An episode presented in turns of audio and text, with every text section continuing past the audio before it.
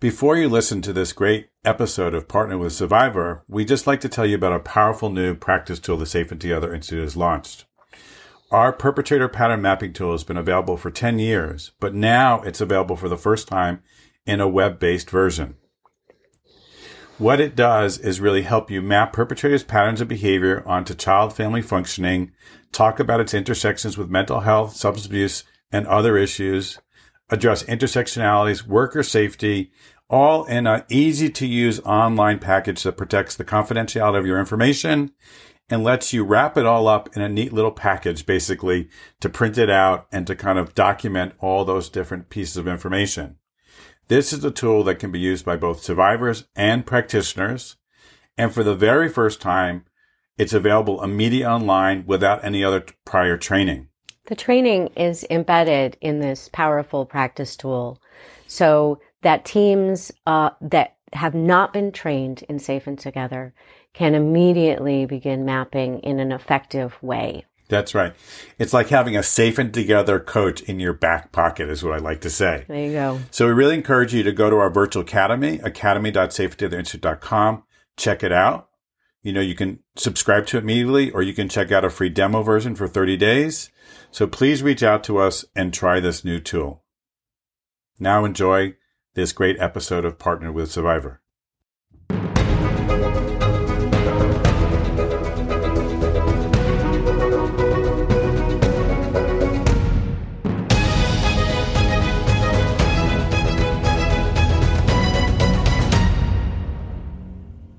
And we're back. And we're back. Hello. Hi, how are you? I am I'm well this morning. How are you? Good.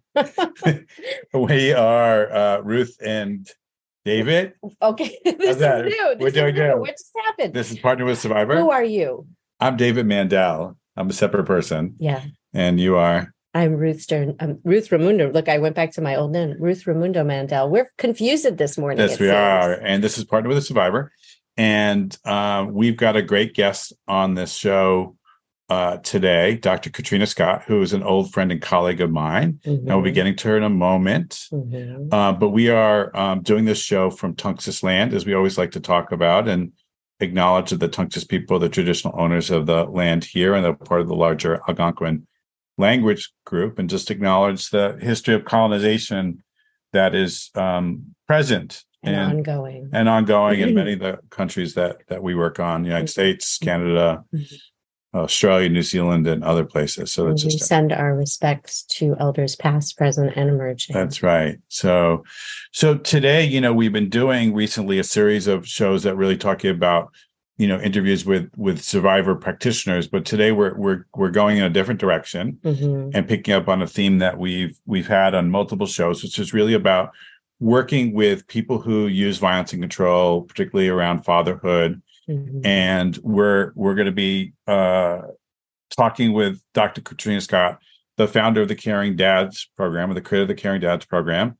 And and I just want to just say that you know, um, over the years, for me, um, I came out of the men's behavior change space, and that's where work is, and became involved in systems change for a long time, and um, you know, really have spent a lot of time emphasizing the need for social workers and practitioners in different spaces to be interventionists, you know, to really do accountability, to do engagement, to do work Right.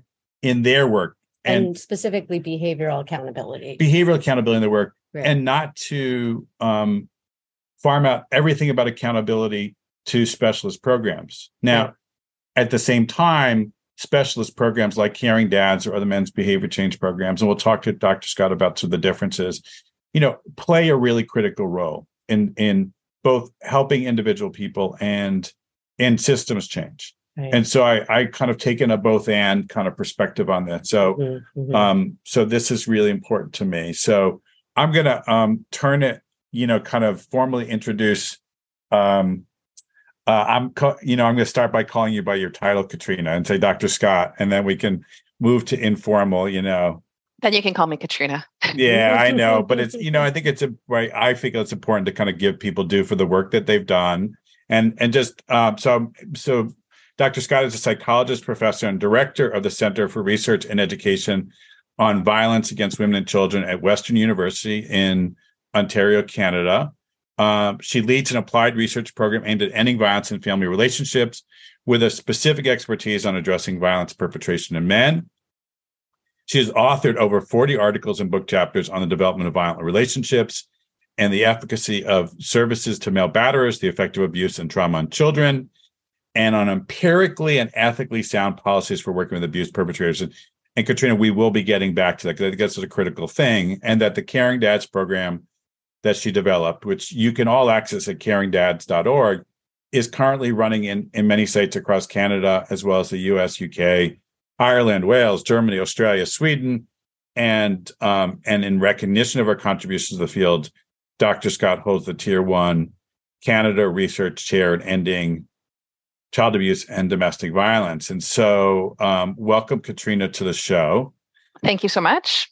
And um, and I just want to say, you know, on a personal note, that Katreena and I have known each other for years, and that for those of you who who listen to the list of places Caring Dads is operating in, that you might see quite an overlap with with Safer Together. Right and and you know a few years ago katreena you came to me and said hey do you know and i didn't did you know that we're finding that in a lot of places you guys go within a year they're reaching out to us and saying hey we're interested in caring dads because we're doing safer together and we need programming uh, that really kind of is compatible with that and honestly there's not a lot of options out there and i'm sure you'll speak to this about interventions around men and violence in the family that really look at at those um, men through a fatherhood lens, mm-hmm. which Caring Dads does. Mm-hmm. And yeah, yeah. So go ahead. You so know, you know, David, what they say is they say, you know, we see him now. We see what's happening. We see the harm. What do we do about it? Right. Can that, I can I just yeah, yeah. can I pause and orient us in some some truths that we know not only from research but that also we know from survivors speaking their experience because i think a lot of times what happens is the conversation about behavior change quickly shifts to how it's applied in the field and its efficacy and i would like to just say as a as a child survivor that children have stated that they want their parents to get behavioral help that yeah. adult survivors have stated that they want their partners and their co parents to get behavioral help. That leaning on a system that puts people in prison and severs them from their family and doesn't offer them in any behavioral remediation or assistance and doesn't hold them accountable for those behaviors does not improve the state of families. In fact, it erodes it. That's the evidence. It puts financial burden on survivors. It harms kids who want to have connection with their parents, with their abusive parent, to not facilitate better parental behaviors, to not set behavioral expectations of them as parents for safe parenting. And that's a reality that I just want to land us all in. You know, some survivors may want their perpetrator to go to prison for long periods of time. And we should look at and respect their wishes because that's called partnering. But many, many survivors want their parents to behave better and to get better. Right. So I just want to speak that truth. You want that baseline. I yeah. do. I do. yeah. Do. and you know, can I just say that, uh, Ruth, I really appreciate you setting that baseline. And, and I want to tell you that you know, fundamentally, my training and my background is as a child clinical psychologist. So I started this work with kids and working with kids who were um, in uh, struggling and, and traumatized and in the system because of often the behavior that their father perpetrated against their mother and sometimes against them as well. And when I looked, what I found is that, you know, nobody was actually talking to their fathers. Nobody was saying you know this is this is the harm that you've caused. This is the things that you have to change. This is how this is working. This is the ongoing impact that you're having on your child and on your child's caregivers. In fact what the system was often doing is blaming and making it her responsibility. So what are you doing and, and how are you protecting the kids rather than really turning the lens on what he needs to do and what he needs to change? And that is such a point of connection between you know the work that that you do and the work that that caring dads does. And i think one of the reasons why um that there is this this tendency to kind of work uh, from one to another is because of that fundamental understanding that when we're dealing with people who have used abusive behavior, when men have used abusive behavior, part of what we need to do is make him accountable, name that abusive behavior, make him accountable for changing that behavior. And that's our main goal. And that is what needs to happen to make survivors, children, right. and parents safe. And I just want to say, just to affirm it, we all have a responsibility to name the behaviors that are harming children and adult survivors and to set other behavioral expectations for people in order for us to truly assess who is willing to change and who is not. That is a basic fundamental action that professionals must all engage in. So, you know, I love I love your work and I would love to hear a little bit about what you saw in the industry as a gap and why you wanted to step into this space. Yeah, well, I, I I'm happy to pick up on that, and and you know I'll go back to those kids mm-hmm. who, because of the way that the system was working, the kids were continuing to have contact with their dads, and you know we can have some conversations as well about how we need to continue to work for the whole system to do a better job at recognizing the needs of survivors and also the risk factors um, that might mean that contact shouldn't happen. That being said, um, there are a lot of cases where, as you say, children will or want to have continued contact with their fathers. There are families that that want to be able to stay together, but what they really want is for things to be safe. Um, and what I saw was a system that wasn't acting in a way that made that possible, that made that expectation for the person who was behaving abusively. Um, and so, really, that was it, it, in its core the way we started to try to think who can start to have conversations. How can we start to name this with men themselves? How can we engage men themselves in changing and in making things um, so that they're having the relationships that they want with their children and with their children's mothers? You know, it's it's interesting, and I, want you to describe in a moment the the actual kind of general nature of the program, Caring Dads, and what it's supposed to accomplish. But you know, going off Ruth's comment and what you were just saying, Katreena, you know, I'm I'm thinking about some recent conversations I've had with practitioners uh, in the in the legal sphere, and they're like, "Do these programs, you know?" And you get this all the time. I've it three years. Do these programs work? Because you know what feels like common sense to the three of us, which is everybody needs to be talking to men who are particularly fathers about their behavior, what it does to their kids, and trying to promote change, right? And determine who can change, who can't, what's safe, what's not safe, right? That's I think it's kind of for for the three of us might be a given, but there are people out there who just start from the premise, why bother? Mm-hmm. Why Let's bother? throw fathers away. Well, but why bother? It doesn't work. They're not. They're not. They're just. A, there's an idea that if you're acting that way, you you you never can change. Right. Or even more broadly, this is just the way men are. Mm-hmm. Horrible. You know, which uh, which I would like to point out makes women eternally responsible for male violence, and is a very very bad strategy for accountability and change. Whether or not you truly believe that because you've had personal experiences where your perpetrator never changed and you're personalizing that to professional practice and everybody else's experience, which is not okay and is not professional.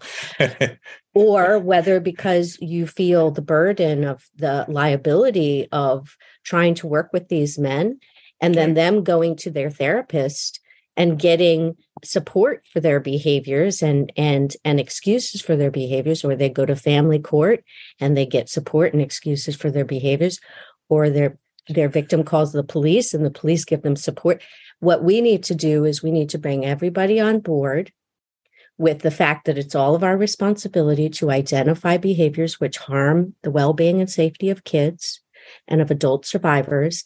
And we need to name them. And we need to say that's not acceptable because that's setting expectations. Unless you set behavioral expectations collectively, And if any professional is undermining those behavioral expectations and giving that perpetrator support for their behaviors, we are all going to be challenged to hold them accountable. It is all of our responsibility. So, so yeah, go ahead. Yeah, no, I'll I'll I'll build on that. Um, and it's because we also know that there are people out there who are very good at skirting those uh, expectations. So not only it's important to uh, set those expectations and men can get support for it they can also get support for avoiding accountability and you know i think of this one story that comes to mind a, a guy this was a guy in the uk um, and we had him in as one of uh as, as helping he eventually made it through the caring dads program but he got referred three or four times and at one point he described he actually left the whole town because he didn't want to be found to actually go to the program. And in the end, he went to the program. He's like, wow, what was what was I actually afraid of? But that's about skirting those expectations right. as well. Right. But you you started with this question about um, that that that reluctance or that skepticism of, about whether or not it's worth um, right. engaging yeah, with exactly. fathers. And I want to I, I want to come back to that question of do the programs work? But before I do, I want to just lay out what Ruth said, which is, you know, partly what we need to do is be setting expectations. And that in and of itself is important, not only for the men, but also for the families, right? Because it says we are a system that sees abuse, which in and of itself is helpful. I think the other thing is when we don't have those conversations, we end up blaming and putting responsibilities on moms, which Ruth also talked about. The next thing that we do um, is we forget that men go on to other families. So, in a mm-hmm. typical Caring Dads program, one of the things we do is we ask men to talk about and to, to make a picture of all the kids that they are impacting in their life, like all the kids that they have parented. And it's not, it's very rare that we have one or two kids in the room. It's often a couple of biological children from one pre- person, then another relationship, and maybe there's two or three kids that dad has parented that are not his biological children, but then he had a relationship and and and then maybe another biological child there and maybe moved on to another relationship as well. So if we have 10 men in a caring dads group, it wouldn't be unusual to have 30 or 40 or maybe even 50 children that this man is impacting. So if we don't have a conversation now who are we signing up for next who might be harmed by abusive behavior?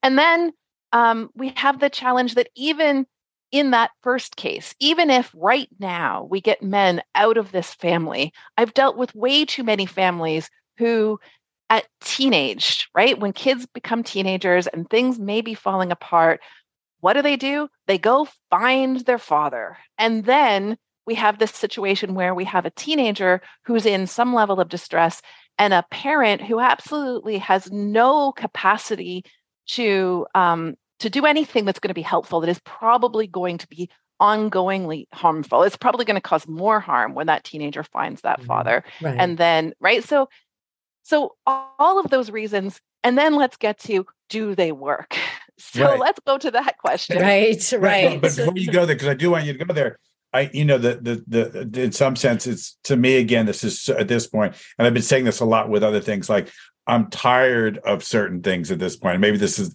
the point I have in my career, you know. But I'm tired when I think of people not understanding that father's choices and behaviors matter to families, and that I love that you know that sort of just painting of for the audience, but also for those men these are how many kids you you matter to. I mean, you didn't say it exact that way, but these are how many kids you matter, and that you can have a bad influence on them, you could have a good influence on them, you could, but but just really that simple map of um that of families, and I think we really live with a map a lot of times that all that matters is fathers as breadwinners maybe and mothers as caregivers and and that's really i think that's still a very operative map for so many people.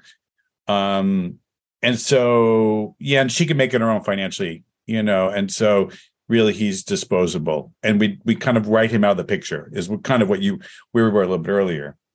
Can, can i just tell you a story yeah. about that david? Yeah, um, yeah. because many of the men I, like most of the men who we have in caring dads have their own histories of trauma and abuse. That's not surprising really. No but one of the the stories that really comes to mind to me when when you say that is a guy who was at the very beginning we talk a little bit about what was your history like what are you coming in with in terms of your your experience and history of being fathered?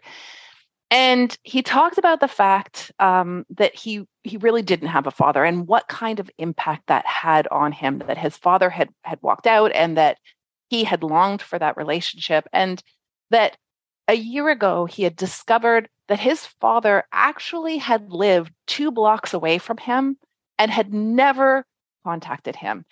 And you know just the emotion and the the the harm of that choice for that child who was now an adult was profound. You know it it it, it to me it's again it's one of the, it's become one of my mantras. And i and i backed into it because i went into this looking at men and violence. And then i looked at systems and said and you, you said this about safe and together that safe together makes people see these fathers and see their importance. And and i realized that that the problem with we have with engaging violent fathers actually rests on the problem we have on seeing all fathers. Yeah. And and you're not describing that dad's dad's violence but you're describing his choice to neglect mm-hmm. and abandon this child mm-hmm. um and the impact that has. And i think it's i think I and I'm you know I'm kind of we're in the last stage of the you know the book that I, that I'm finishing up, which is called "Stop Blaming mothers and ignoring fathers right? So it's really that's the that's the title i landed on. And i, I i'm just like we have to stop ignoring fathers behaviors. I don't want to mm-hmm. say fathers have to be in a family. I want i don't want people to interpret that. And i know you don't say that or that fathers need to be there but we have to have a vision and a map of the family right. that accounts for how those fathers choices made it harder for this kid to do this or make them forced to move if it was violence that forced them to move yeah. you know we have to have that map well we've we've operated under this really um i would say it's a convenient assumption for men who don't want to take self responsibility for their own emotional processes or behavioral realities that men are by nature by their biology violent and irresponsible parents and dangerous to women and kids, um, and that women and society or the government are in charge of putting a barrier between male violence and child well-being and and adult females. And in reality that is just a great gig for male abusers who just serially perpetrate and uh, derive the benefit from their coercive control mm-hmm. um, and that benefit isn't just in family contexts because that spills over into the way that they behave in business and in power structures and the way they use those power structures to maintain that control. So I think it's really important that we land ourselves in an understanding that we don't actually have a, a really clear understanding of who can change and who cannot change. And that's a product of the way that we're doing business, the way we're doing mm. practice, the way that professionals see their own role in this environment. We have a huge gap of behavioral pattern information and how those behaviors impact kids because we've made this assumption that male violence is not able to be contained. Yeah. And we can't move forward that way socially and in our families we need men to be responsible for their emotional processes and their behaviors. It's really just a, a, a baseline expectation we all should have. So let's dive into that, Ruth. Let's dive into this question of can people change and do programs work? And I want to start with the first question because they're actually different questions. Can people change is a different question than do p- programs work? So yeah. let's look at can people change? you know i think that one of the things that that people Uh, that I seem to continue to have the conversation about is look at longitudinal research, look at the research on whether or not change happens in abusive behavior. And we can look at survivor voices, we can look at police data, we can look at men's data, we can look at child protection data. We know that if you follow people longitudinally, after there is an incident of abuse, and that abuse could be defined in many different ways. It could be police, it could be self report, it could be partner report. We know that um, t- one half to two thirds of cases, there is no repeat abuse over a period of around two years. And the likelihood of abuse happening again goes down. Now, when I say there's no repeat abuse, what do I mean? Well, usually what we're talking about here is physically or sexually abusive behavior.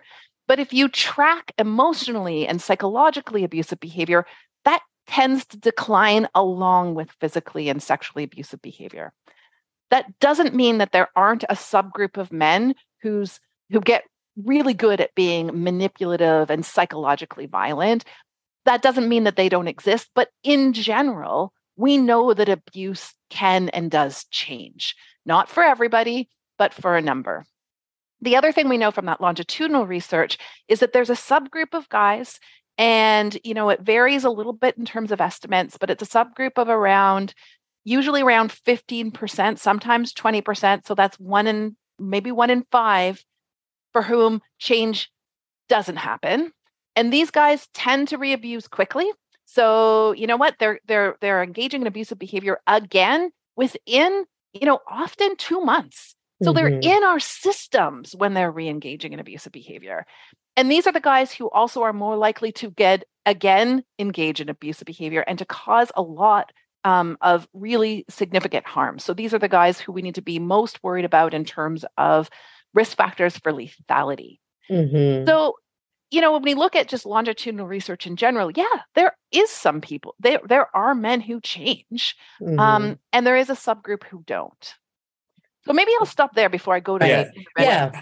And, and, and identifying that subgroup right. takes understanding their pattern of behaviors. Right. And if we're not assessing for that, then how are we determining right. who is capable of change and who is really dangerous to child well-being and to adult survivors? And, we're not doing that well. And, and I think you know, for me, you, you, you speak to, and I'm I'm familiar with a lot of the similar research. I mean, I hear, you know, sort of I'm you know going back to Ed Gondolf's work, you know you know, which showed, you know, kind of parallel stuff. It was out of the US and sort of, you know, really sort of a subgroup that that that that really was recidivating very quickly in, in terms of either police or physical assaults, but that the vast majority at four years looking backwards had not been physically violent the last two years, is based on the best we could guess survivor reports, new partners, you know, so incident offense victims, so on and so forth, and police. But I, I think to me, it really, for me, for the listeners, you know, I want to underline that you know there is a relative consensus in the field that some people can change. And then it raises the question about like ruth says who how do you monitor? How do you encourage? How do you put bumpers on their behavior? You know um how do you set expectations? Yeah all those things right. but just to sort of i don't think to me it's sort of like it's a it's a it, it you know it, if if you're thinking in your community we don't have any programming or we don't do any interventions with men around violence with their family, right? And let's say that means you're you're you're influencing zero percent. Mm-hmm. And and and so let's say you put an effort in, and out of that population, you can help change 25% of those in significant ways, 50 in some ways that, that are not as significant, but meaningful to families, and 25% that you can't change at all, right? So you get a give us a kind of a good bell curve how can you justify not trying in my view when you know that's my view it's settled for me but you know i'm just saying this for the audience you know and it's uh you know. Well, anyway, go it, ahead it, katreena. yeah sorry katreena.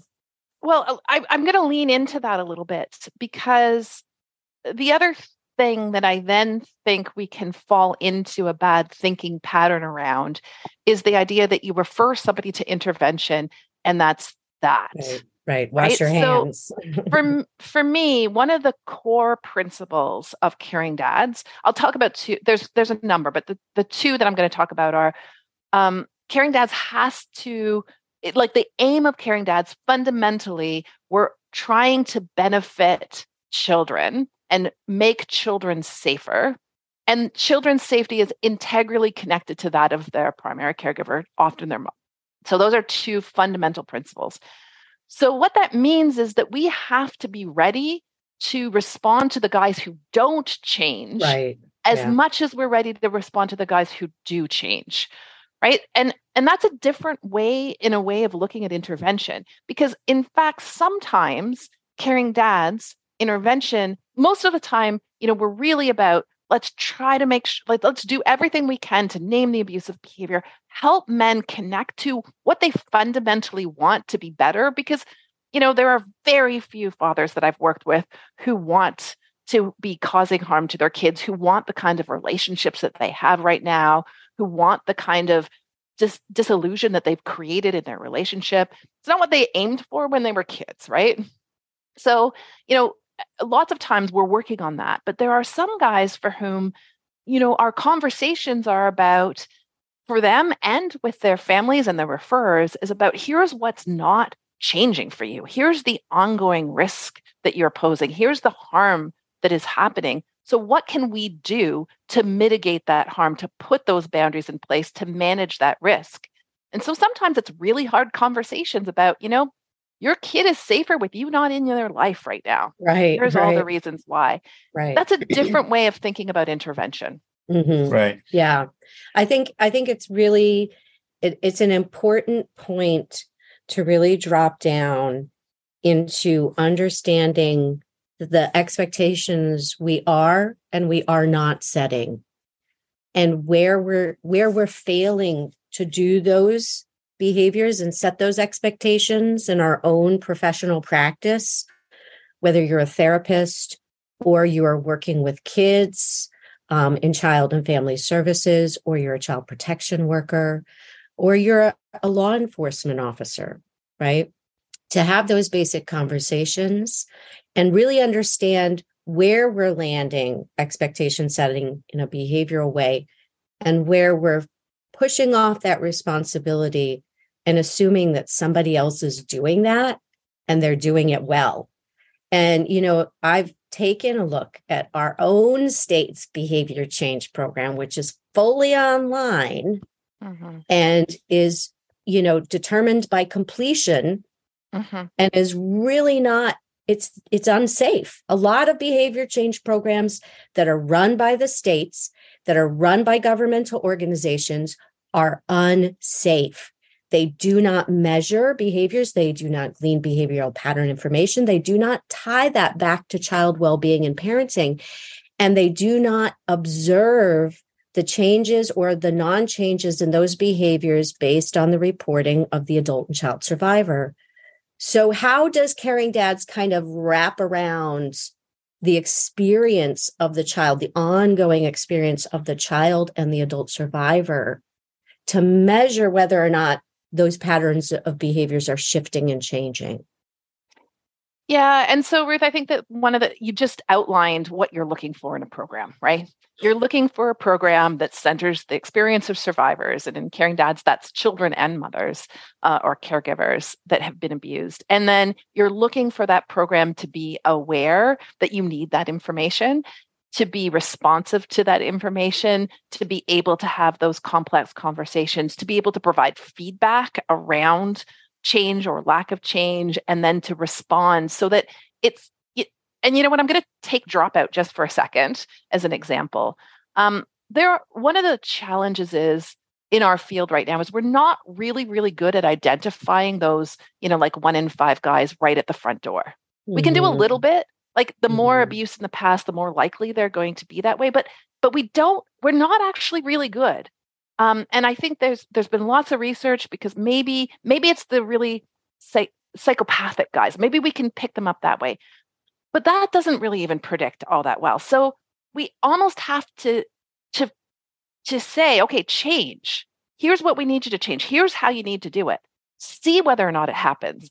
That will help us know who it is we need to do different things with, who it is we need to do more risk management with. But sort of going back to in terms of that program, so then um, you've got to set up knowing that you're trying to get that as your outcome, that completion is absolutely not your measure of success. And then you have to think about how are we going to communicate that? Is it to the referrer? Um, how is that loop going to be closed with the survivors? And different programs run in different ways. So there's not just one answer to that question because there are different kinds of systems in play.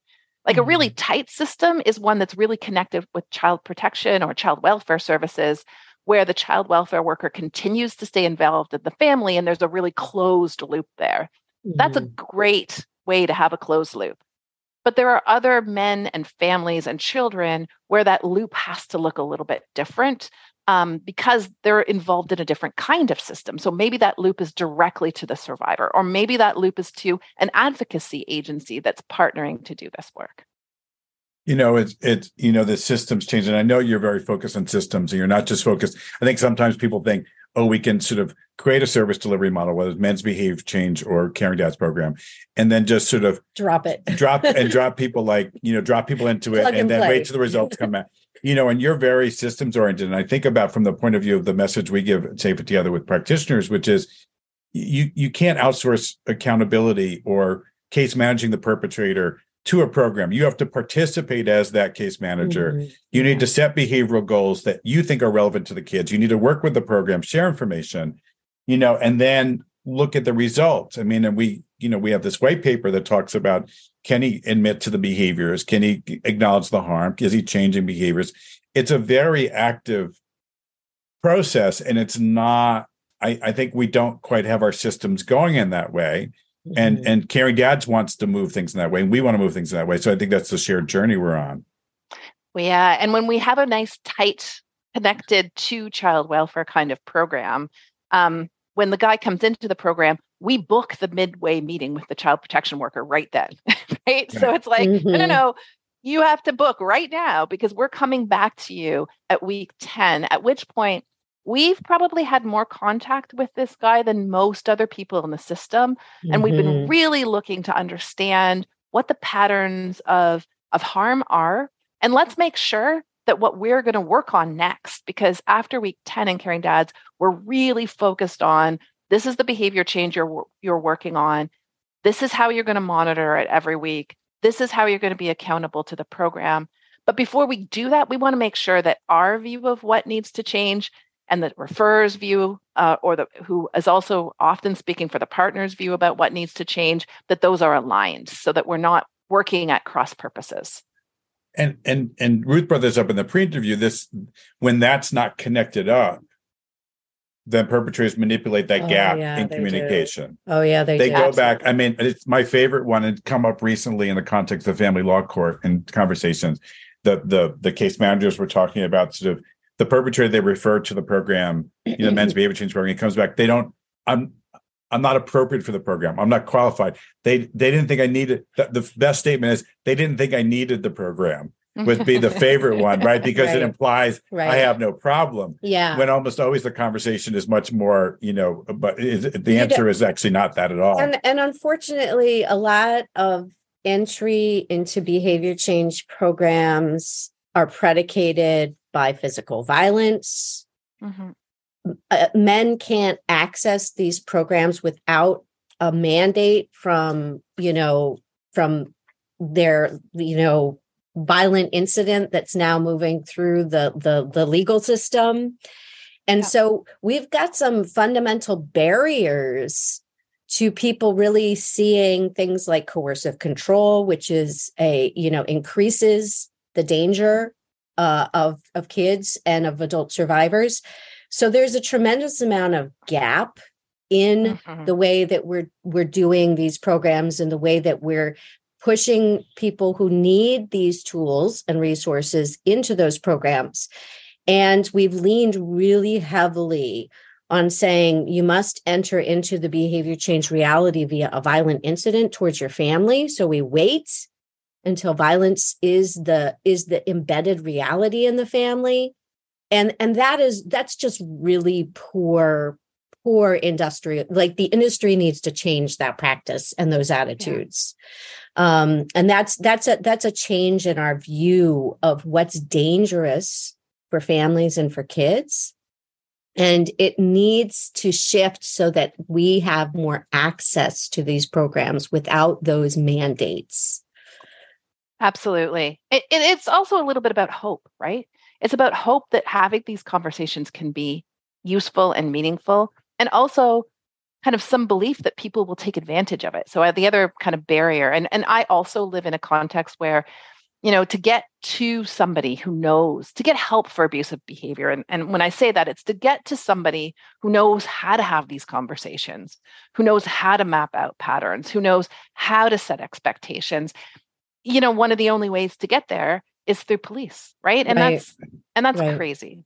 Well, lots but, of populations will not report and they have a good reason right. to not report based on the way the system has interfaced with them. So it creates a fundamental resistance to engaging with people who are perpetrating coercive control and, and, and abuse.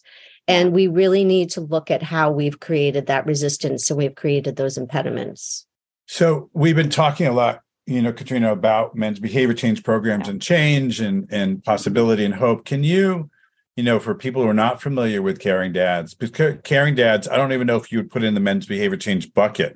You know, when I think of men's behavior change, I think about, you know, a, a, a you know, a course that often centers, you know, patterns of control and physical violence, but really primarily looking at the lens of of, of the behavior targeted to the other adult. Mm-hmm. You know, and often doesn't have a strong component around fatherhood you know, may not have the components we're talking about about partner contact or centering the safety of the kids. So can you draw out some of the distinctions around the Caring Dads program and kind of mm-hmm. a standard or as they say in the UK, a bog standard. I was just, you know, talking to Anna about that, the bog standard men's behavior change program. I'm going to keep using that and throwing that into our my conversations. Uh, anyway, bog standard men's behavior change program. Well, and I like that you said that because one of the, I think one of the challenges is that men's behavior change programs there isn't there's many different men's behavior change mm-hmm. programs and there's many things happening in many different places some of which are more um uh some of which are stronger and more accountable than others so i think i'll, I'll put it that way um, in terms of the difference between caring dads, David, one of them is absolutely yes, is uh, that centering on what does it mean to be a safe and accountable father. Um, mm-hmm. back to that message that I know that you send as well as we do that you can't be a good dad and an abusive partner. Like it's it's just not possible that that behaving abusively towards caregivers is abuse towards the child. So that's part of it. Um, another part of caring dads that makes it a little bit different um, is the way um, so let me just talk a little bit about one of the really clear findings from research around engaging with abusive behavior, be it in a men's behavior change program or in a program like Caring Dads, is that you need to start with an approach that's based in responsivity or motivational interviewing. You have to meet people where they're at. And you need to do that because if you don't meet people where they're at, what you end up doing is you don't engage them with the system. And if you don't engage them with the system, then you can't actually work towards change. That links back. I, I started at one point to talk about dropout as an example of that lack of accountability. Lots of times, you know, at least when I started where I was, if a man was referred to a men's behavior change program um, and then dropped out, the program was done with him and hmm. often mm-hmm. partner contact was done as well was that was done as well the, the thing is that dropout is one of our better indicators of risk for recidivism mm-hmm. so in mm-hmm. fact if somebody drops out you should be leaning in not leaning out so caring dads really takes that view around we need to get men into the program we're really good at it we develop those skills the first few sessions are all about engagement and then when we can't engage, we can provide feedback back to say, listen, we're really concerned. Here's what we know about dropout and risk for dropout. And we are good at this and we can't get him. So, what is the system going to do next? I think um, the other thing, the other couple things that that might make caring dads a bit different, uh, we integrate individual sessions um, a, a, few individual sessions into the program along with group based sessions. And, and we do that because um, of what the research is saying. So the research has shown that we're better off trying to change abusive behavior in groups as opposed to an individual. So if you could only do group or individual, do group. But that if you can do some individual sessions and can do this integration of both, you get the best um, outcomes. So, Caring Dads has a, an individual meeting at the beginning, but we have individual meetings at the middle where we really focus on what's going to change, and we loop around, as I said, to the referrer, so that can we we can really work on that goal with the guy in the program. Um, I I think we do spend more time in Caring Dads on on parenting, but I wouldn't call it a parenting program either. And I wouldn't call it a parenting program because, you know, lots of times when we think about parenting programs, we think about what kinds of strategies can parents use to get their kids to do something differently. And that is not what we ever talk about in Caring Dads. What we talk about in Caring Dads is what do you need to do to become a safe father for your children, which means also a safe person in terms of the relationship with kids' moms. And mm-hmm. if I mm-hmm. can if I can just break that down just one more bit, it's because that foundation, that foundation which is I am somebody that you can turn to as your father that is safe, that will respect your rights, that will respect the rights and safety of people around you. That foundation has to be solid. And that's usually what we're working on. So it's mm-hmm. about how can you as a father be safe and be child centered, i.e., really think about what your children need. That's what we focus on, not about how to get your kids to do something different. I, you know, I, I, for, again, for listeners, I want to summarize and, and, and, you know, Katreena, for you to tell me if I've got it right. You know, when you think about um, you know the difference one of the big differences between the caring dads and, and so the bog standard men's behavior change program is is is in that focal focus that you, that you just talked about and then also certain these programmatic design things which might be good if they were in a bog standard men's behavior change program as well yeah you know and but because they're they're really kind of looking at recidivism leaning in you know managing safety throughout the the life cycle not just as in or out of the program contact with partners so i just want to kind of really highlight that right. those are great program elements for any kind of behavior change program, in my experience. But the yeah. last point that you said, um, you know, I think is so important because I think you're right. If anybody's using, you know, or thinks Caring Dad is a standard parenting program where, uh, you know, you know, learn to manage this kind of stage of development or, you know, sort of this skill to kind of get your kid to do, because you're right. Because so much of that is is how do I control my child and and and and get them to do certain things. You're really saying, caring dads, tell me if I've got this right, is emphasizing that what we know about that connectivity and the quality of parenting. And I remember the early fatherhood research, you yeah. know, was about ticking off amount of time dads spent with yeah. kids, right? And yeah. and they were the the better quality dads at that point, the, the good dads were the kid dads were spending more time. But as the research evolved, and I'm sure you can comment on this, what became clear is time wasn't the thing. No. Quality of parenting was the thing. I just think that's you know, funny. You know, but it was my perspective because I spent a lot of time with my dad, but he didn't tell me he was my dad. So he wasn't a good parent because he was no. around. He me. was around, right? He was. He, that's not right. the measure of good parenting right. your, for men. With your dad, you, he would if somebody measured, it would be he spent. I spent a lot of time around my daughter, but she doesn't know I'm. Never measure women off that standard. Yes, she's a good mom because she's constantly around the kids. Yeah. She may be lying on the couch and not engaging them the whole day or screaming at them, but she's a good parent because she's just around them physically. Come on, people.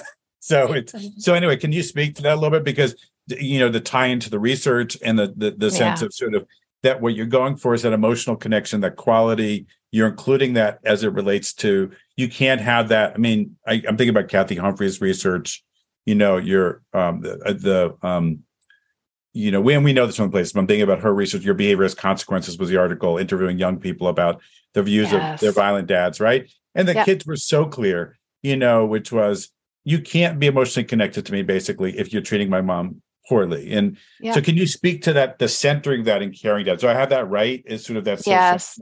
Yeah. Absolutely. Absolutely. And, you know, one of the things, so I, I do, I do part, like part of my world is caring dads, but a large part of my work is trying to do a better job at understanding what are those really important things around the relationship between fathers and children and families that make the most difference to kids. And because we may not be able to just take the research from moms and and say, well, this is true for fathers as well. And we certainly can't say just time with is what we look, we need to look at. So, um, yeah, so a lot of it is about uh, thinking about that. And um, p- partly, uh, Ruth, what you're saying, kids often say, you know, my father doesn't see me, right? They don't see who I am. And so part of it is about how do we help fathers understand and know who their children are from their children's perspective, right? Can they, what do their children like? What are they worried about?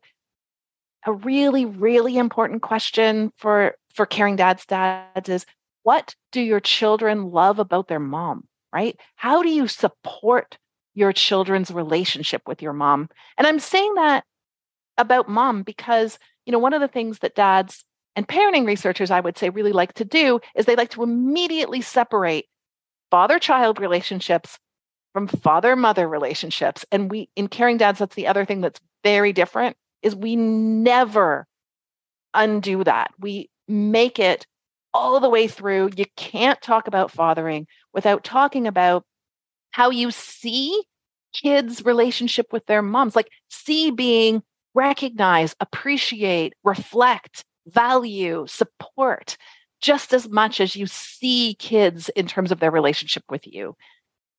I, I think it's funny because, you know, I, I I appreciate being seen as a mom, you know, for the efforts that I take to nurture and, and care for for children. That's the expectation that's put on me.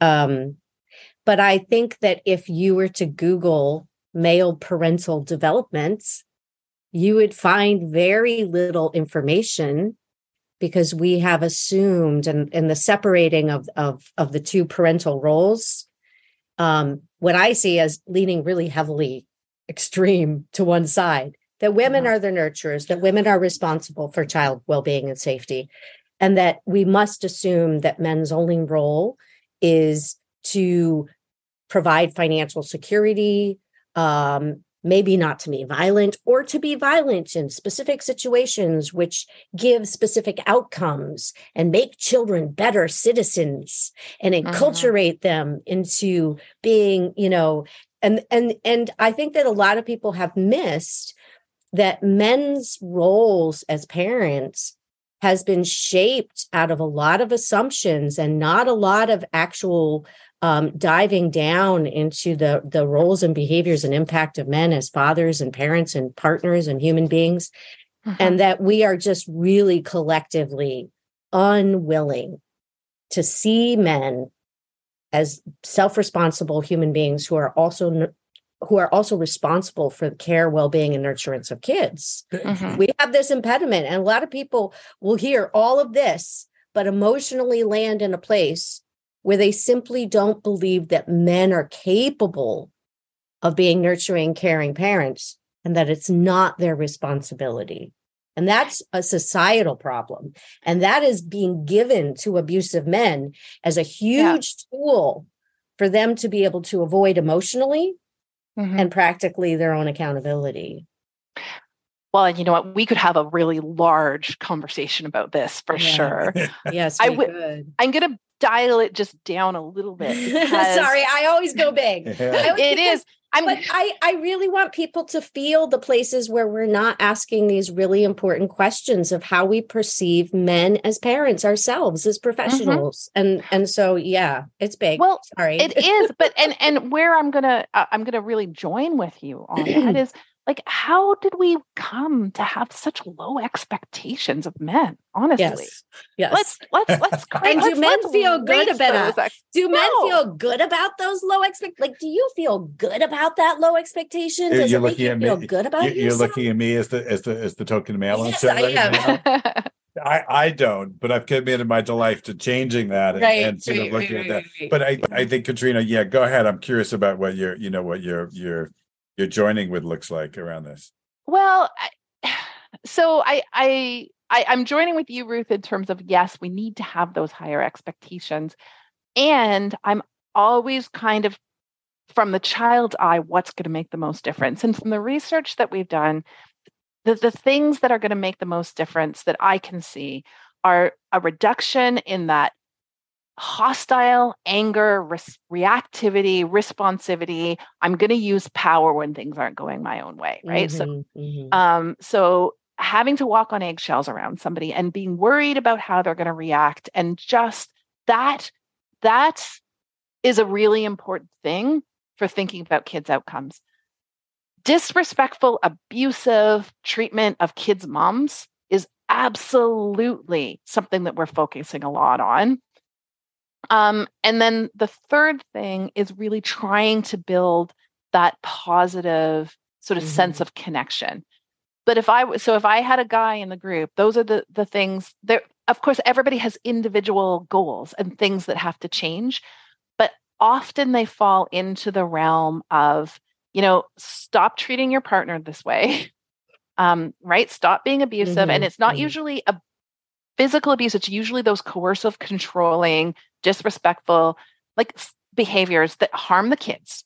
It is stop um behave like you need to find a way to meet um people in a way that is not hostile and scary Mhm. um and then the third thing is around kind of responsibility for connecting so i'm going to take some responsibility for being able to connect available to connect with kids Mhm. um And that's really clear and wonderful. And, I, and we're going to be start moving to wrapping up in, in a few minutes. And I, and I- we, this conversation could keep going, keep and going. going, I- going. Yeah. I, I, I think about just to kind of just add my two cents about this. I'm thinking about a colleague of mine who, a friend of mine from from from school years ago, who was a filmmaker, and you know he was he he was filming on religion, and he said, if I followed you around with a camera for a day, how would I see your religious values played on your behaviors? right. And I kind of stole that. And I used to, when I did men's behavior change programs, I said, if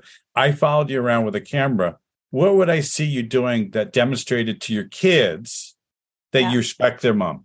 You know, and I think I think so much, and the literature has failed on this. I mean, I'm going to be make a broad statement. The literature has failed so much on this because you see all these studies about the role of mom's mental health on kids' mental health in domestic violence circumstances. Mhm. Yeah. And the and the literature, you know, this does a poor job saying, wait a second, both these people are being impacted by the same person.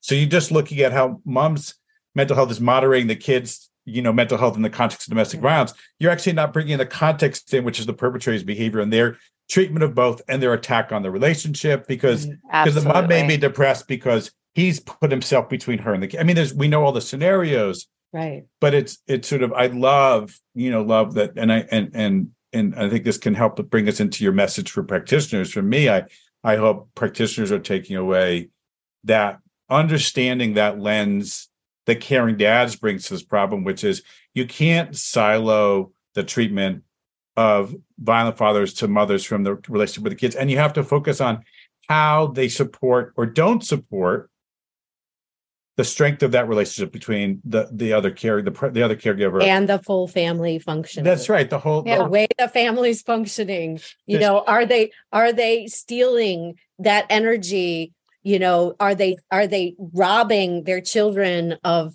potential?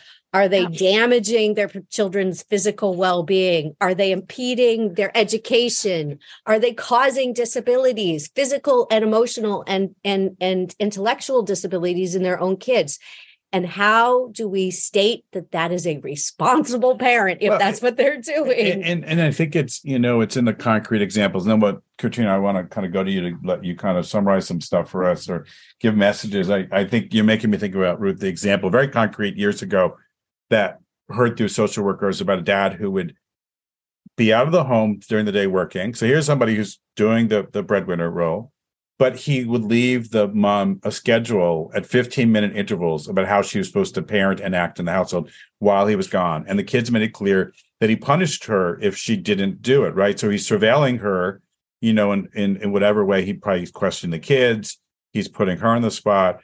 But imagine leaving, you know, controlling remotely. I want people to if you don't have this view, how how this can be controlling remotely through these are my demands, these are my expectations. I don't care what your the kids need, what you need.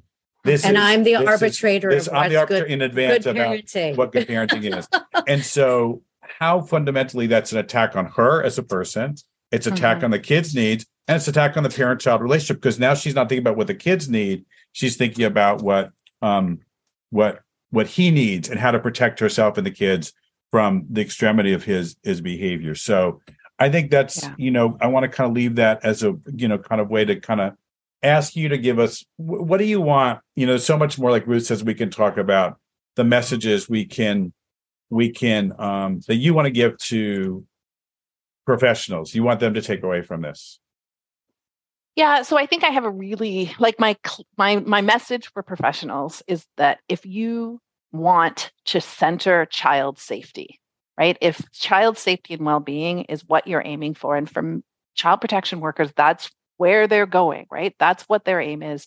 You just can't do that if you're not engaged with the abusive parent and in, not engaged in setting and monitoring and making change in abusive behavior. It's just not possible.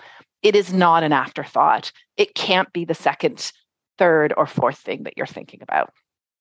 So that's my message for practitioners. And and what is you know for we have a survivor audience as well. What are your messages for or what would be your message for uh um a survivor who's a mom who's yeah. whether in family court or you know, another environment is got a partner who's chosen violence, has chosen to undermine her relationship with her kids. You know, what's what for you? We haven't spent a lot about messaging this for survivors and what your work means for survivors, but what's your what's your what's your takeaway on that?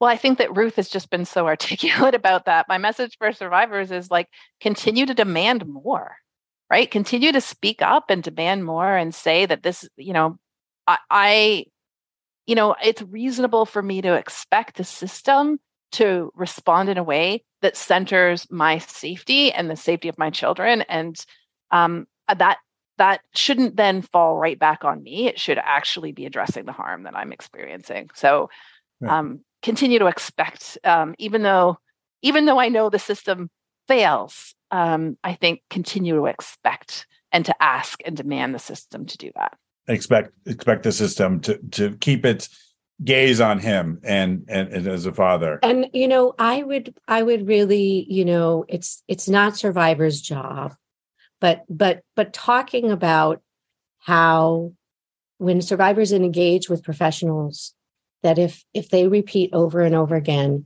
i want you to hold him behaviorally accountable because my family is unsafe. Really you know survivors can use Safe & Together, the model, you know, mapping uh, to empower themselves to have that communication with professionals. Um, and so I'm just going to say, you know, letting empowering survivors to communicate their needs for safety around behavior change is is really important. And I'm just so happy that you are pulling that into the reality and you're you're having them articulate that. So yeah. And and and since we we talked about the beginning, it you know for this particular show, is there a message you've got for any fathers out there who may be wrestling with this issue um, themselves? You know, one of the things that we didn't talk a lot about was, you know, the other reason to do caring dads is actually to provide an opportunity to change, right? And and going back to that the statement that I made earlier around, you know, I haven't met like I haven't met very many men in my career who didn't want things to be better. And you know, one of the things that's tough um, when you start caring dads is to walk into a room with a group of people who have caused enormous amounts of harm in their family, but who at the same time feel like the thing that they're most proud of is being able to be a father.